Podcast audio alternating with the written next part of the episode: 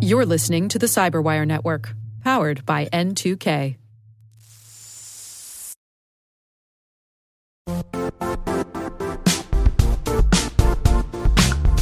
Don't struggle to align your organization's cybersecurity with business risk. Get the only solution that goes beyond reacting to threats with vulnerability and risk monitoring. You need the next evolution of MDR, and only Critical Start delivers it. Critical Start doesn't just monitor and respond to threats. They put you in control by detecting suspicious activities, quickly responding to contain threats, and identifying your most critical assets and protecting them against vulnerabilities and exposures. With continuous visibility, expert guidance, and measurable risk reduction, Critical Start has redefined what it means to manage cyber risk. Demonstrate provable security maturity to your leadership while positioning your program to achieve the greatest risk reduction per dollar spent. Stop fearing risk and start managing it with Critical Start. Visit criticalstart.com and request a demo today. That's criticalstart.com.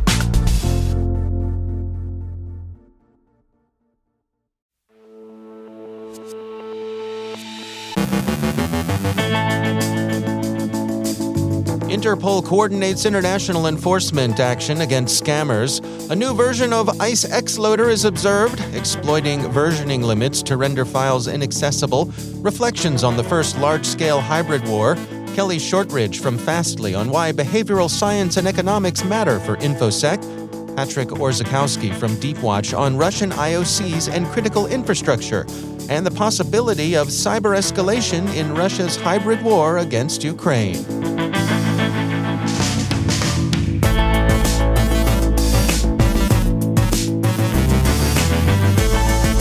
From the Cyberwire studios at DataTribe, I'm Dave Bittner with your Cyberwire summary for Thursday, June 16th, 2022.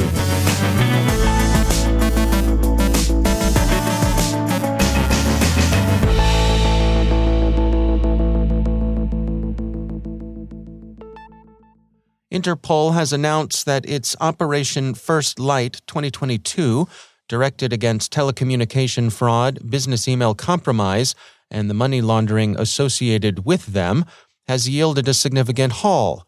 Results are still coming in, but so far, Interpol says the operations tally is 1,770 locations raided worldwide, some 3,000 suspects identified, some 2,000 operators, fraudsters, and money launderers arrested, some 4,000 bank accounts frozen, and some 50 million US dollars worth of illicit funds intercepted.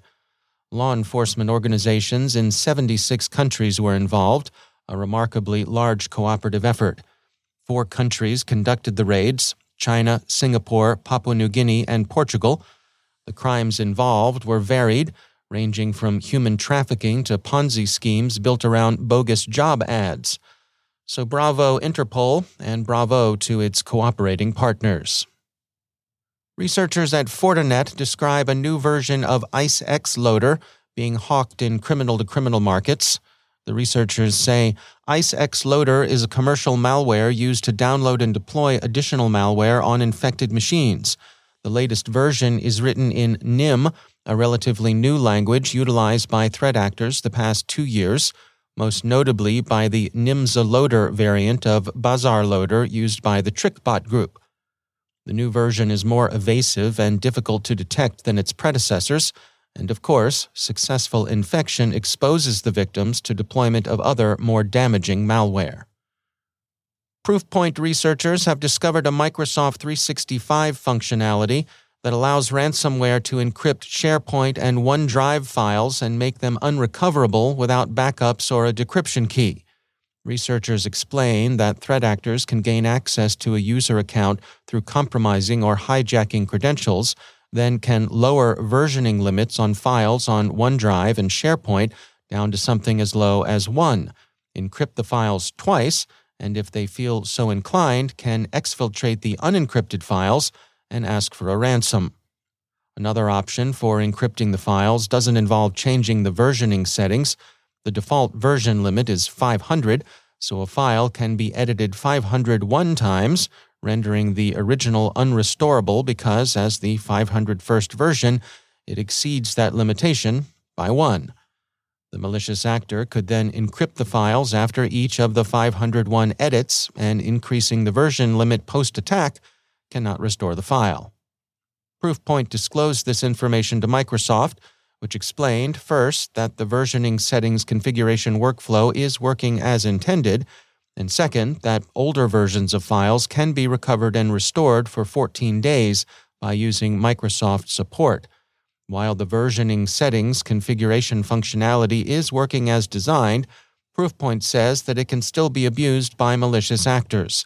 The researchers also reported difficulty recovering older versions of some files through Microsoft support. In full disclosure, Microsoft is a CyberWire partner. The Atlantic Council has an essay by Yuri Shchyhol, head of Ukraine's State Service of Special Communications and Information Protection. Mr. Shchyhol discusses Russia's war against Ukraine as the first cyber war that is, the first major war in which cyber operations have been integrated fully into planning and operations.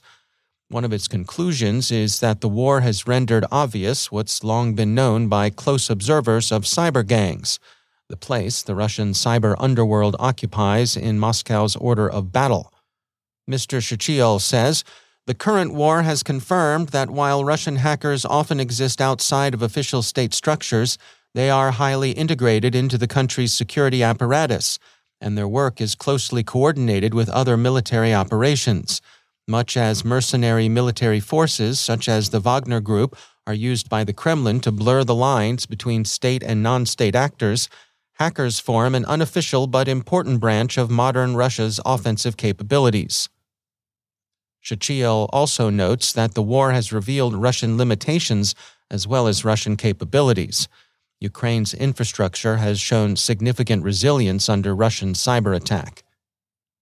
Computing has an essay arguing that in wartime, nations now have as much to fear from cyber attacks as they do from kinetic attacks. At first look, this seems to be overstated. After all, cyber attacks become lethal only when they have kinetic attacks.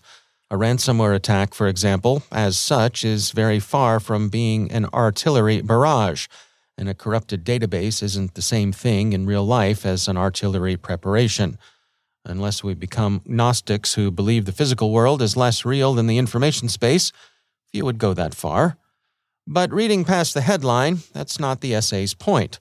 Its argument, rather, is that modern infrastructure is now so inextricably intertwined with and dependent on information technology that cyber attack can and do have physical kinetic effects. Computing quotes Ian Hill, director of cybersecurity at BGL Insurance, who said at the magazine's conference last week the real world and the virtual world have become so interdependent. Our physical world, certainly in the context of Western society, has pretty much got to the point of no return, where our dependence on technology and technology's dependence on the internet, that the economy cannot exist without them. If anything happens to the internet or some connected technology, we've got a real problem. Observers continue to debate why Russian cyber attacks haven't been more widespread and more destructive than they proved so far to be. If Shchyhol is correct, as he seems to be, that Russian cyber operators are about as concerned with abiding by the norms of proportionality and discrimination embodied in international laws of armed conflict as Russian infantry and artillery have shown themselves to be, then the apparent restraint Moscow has exhibited seems to require explanation.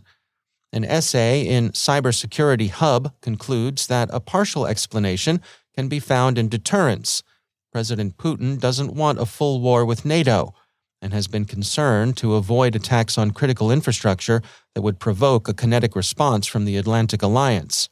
If Russia has maintained the complete conquest of Ukraine as its objective, as many observers think it has, can deterrence be expected to hold in cyberspace as the war inevitably escalates on the ground?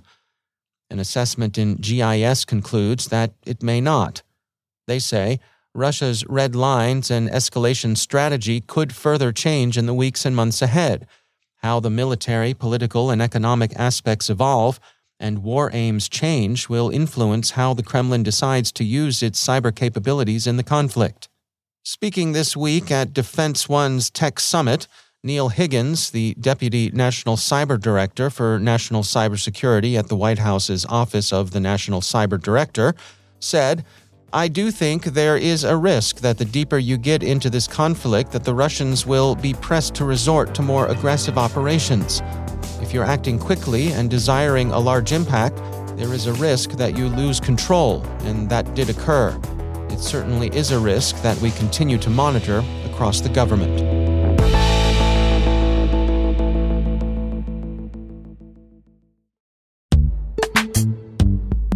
Every day, your IAM tech debt grows. Your multi generational services struggle to work together. Building an identity fabric can fix this.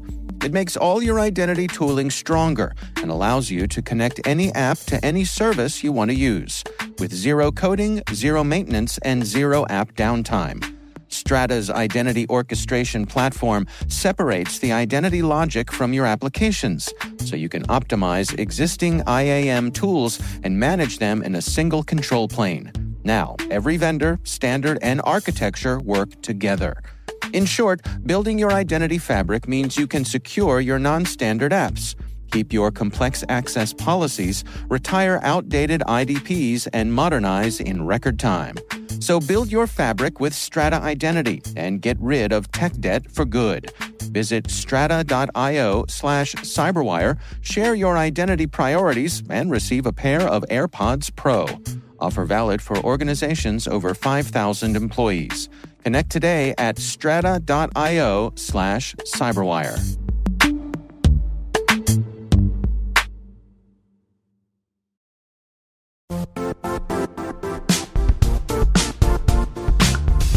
The IT world used to be simpler.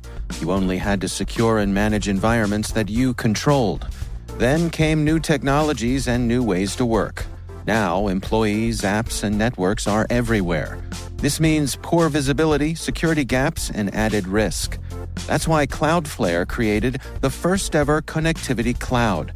Visit cloudflare.com to protect your business everywhere you do business.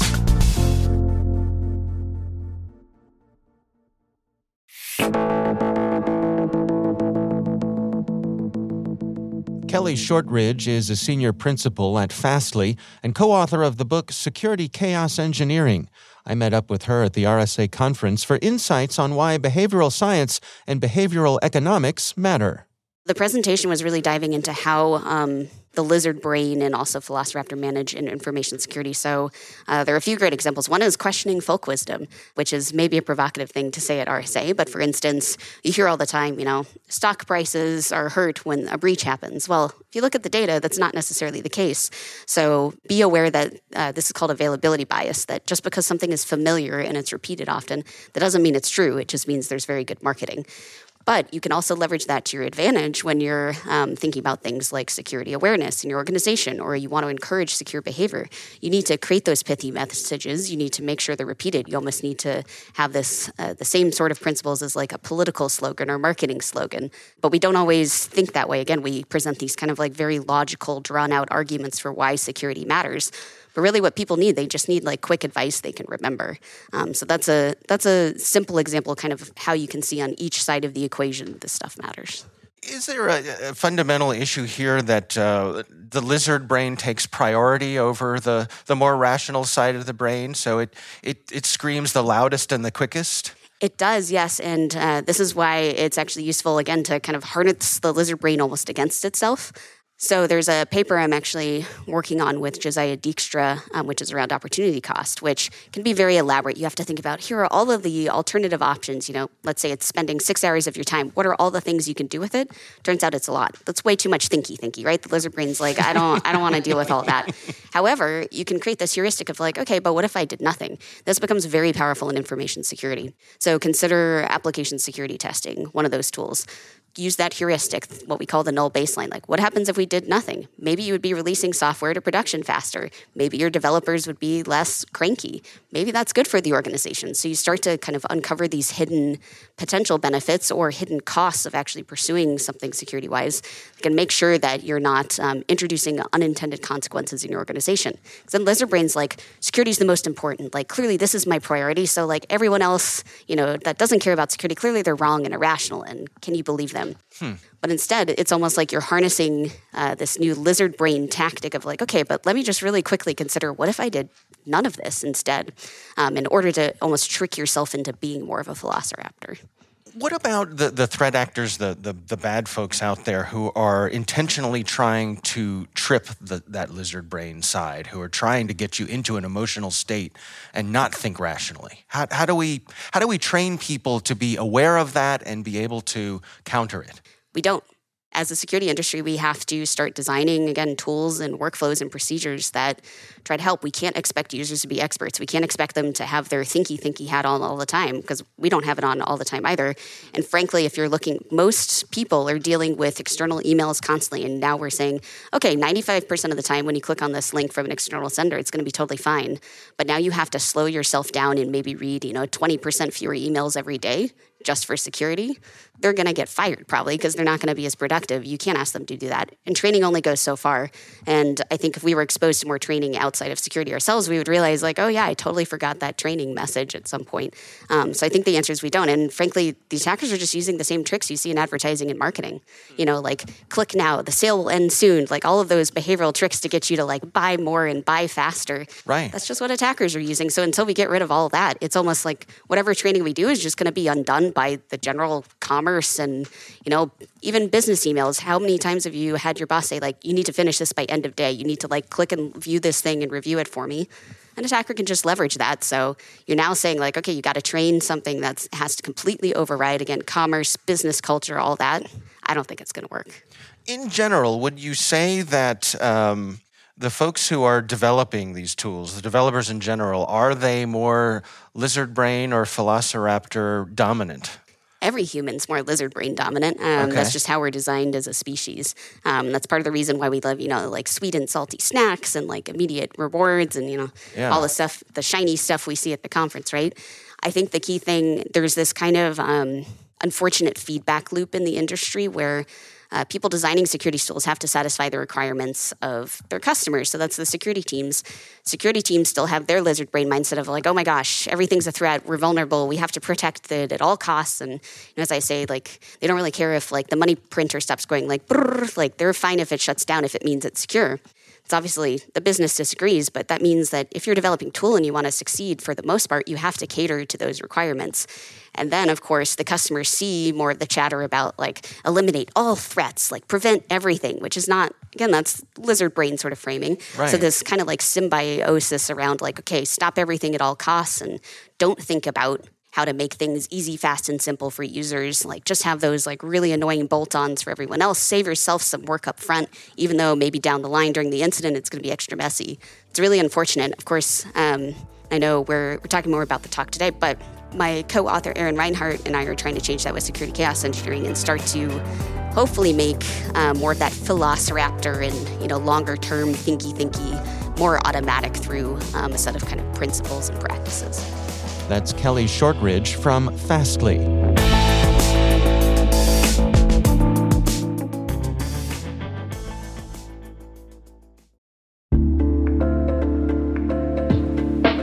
Are lengthy security reviews pulling attention away from your security program? With the largest network of trust centers, Vanta can help you streamline security reviews to win customer trust, save time, and close deals fast. Proactively demonstrate security by showcasing key resources like your SOC 2 or ISO 27001 and provide real time evidence for passing controls.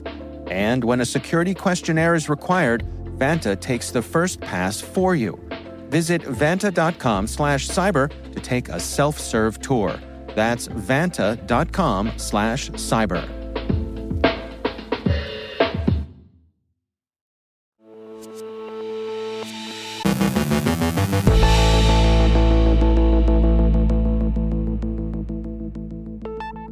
Patrick Orzechowski is co founder of cybersecurity firm Deepwatch, where he works directly with oil and gas and pipeline operators around the country to detect and respond to threats and attacks. At last week's RSA conference, Patrick's presentation centered on Russian IOCs hitting critical infrastructure in the U.S. during the Ukraine crisis and how this compares to other big attacks like Colonial Pipeline. We got together to discuss his findings. The APTs are really living off of the land, and they are using known vulnerabilities mostly.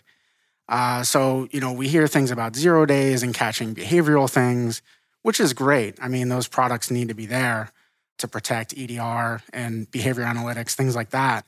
But, you know, these actors are actually using traditional techniques and low-hanging fruit to attack systems, you know, CVEs that might have been around for 6 months that just haven't been patched yet. So, you know, I think those traditional kind of um, firewall techniques and uh, air gap techniques are kind of false sense of security for some of the traditional businesses, uh, manufacturing businesses, oil and gas, and they're now realizing that they have to accelerate their patch patching and accelerate, you know, their protection of their systems. So yeah.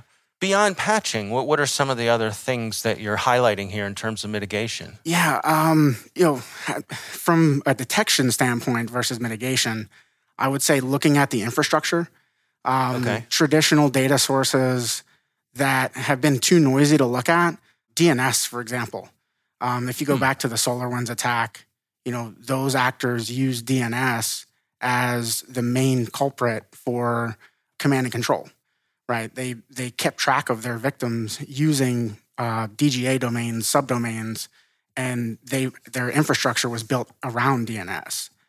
So a lot of folks, you know, kind of ignore DNS even from a forensic standpoint. Right. I think we need to start looking at that from, you know, an operations standpoint, day to day, week to week, month to month, to look at that data because the actors need to use DNS as well to ride that infrastructure. Interesting. Okay. What else? East west traffic. So understanding what's going on in a network. Um, you know, like I said, traditional firewalling techniques, those types of things. Actors will figure out what holes are in those internal firewalls as well. Okay. You know, you have ICS OT networks that are separated by data diodes.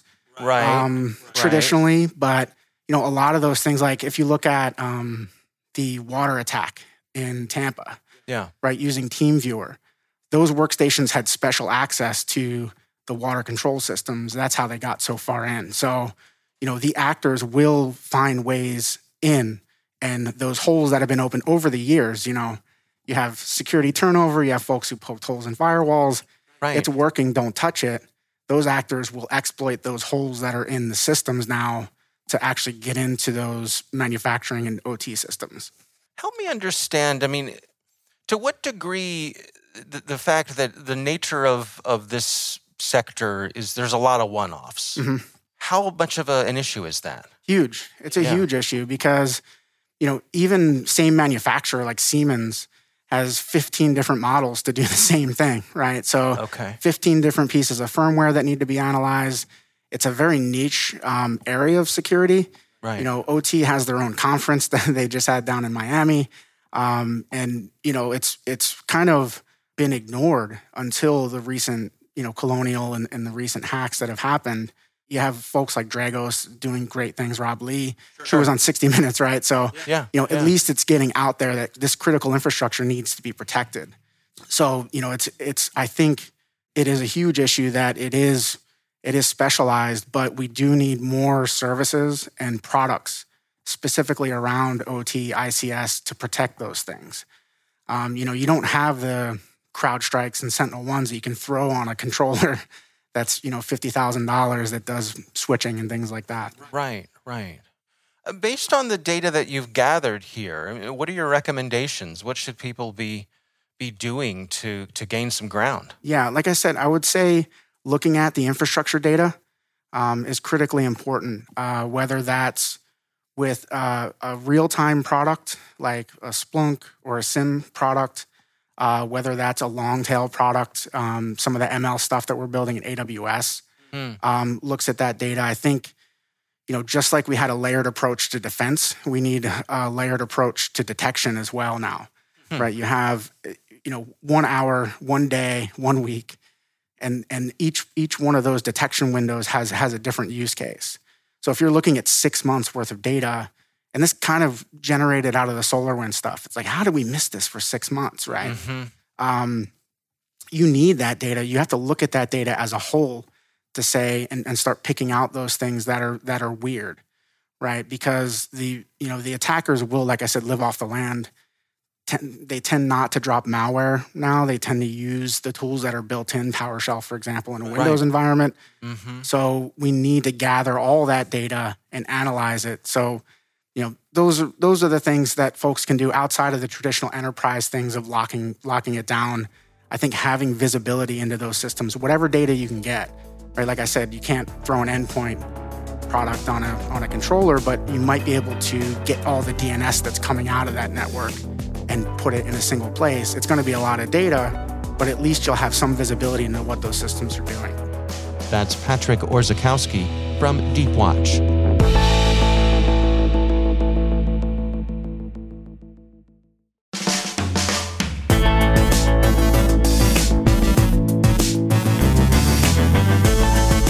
That's the Cyberwire. For links to all of today's stories, check out our daily briefing at thecyberwire.com. The Cyberwire podcast is proudly produced in Maryland out of the startup studios of DataTribe, where they're co building the next generation of cybersecurity teams and technologies. Our amazing Cyberwire team is Liz Irvin, Elliott Peltzman, Tré Hester, Brandon Karpf, Eliana White, Puru Prakash, Justin Sabie, Rachel Gelfand, Tim Nodar, Joe Carrigan, Carole Theriault, Ben Yelin, Nick Veliky, Gina Johnson, Bennett Moe, Chris Russell, John Petrik, Jennifer Eiben, Rick Howard, Peter Kilpe, and I'm Dave Bittner. Thanks for listening. We'll see you back here tomorrow.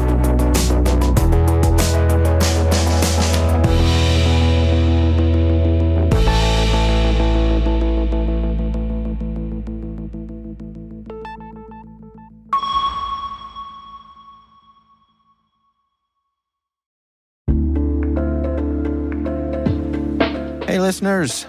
We're always looking for ways to improve the N2K Cyberwire network and maintain the intelligence driven news experience that keeps you in the know on the latest developments in cybersecurity. We've launched our 2024 audience survey and would love for you to take a few minutes to share your feedback. And hey, there's even a chance to win a $100 Amazon gift card if you complete the survey. Visit cyberwire.com/survey. That's cyberwire.com slash survey and share your feedback now.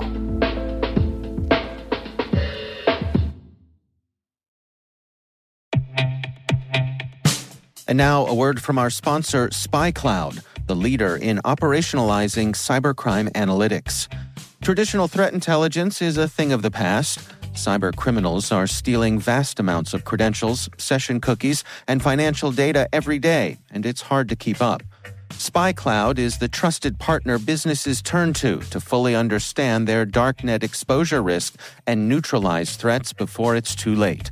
SpyCloud alerts your organization as soon as an employee or customer's data appears on the dark net, so you can act faster than bad actors to prevent cyber attacks like ransomware, session hijacking, account takeover, and online fraud. With insights from the industry's largest repository of recaptured data, protect the digital identities and systems most important to your business. Get your free corporate darknet exposure report at spycloud.com/cyberwire and see what information criminals have in their hands today. That's spycloud.com/cyberwire.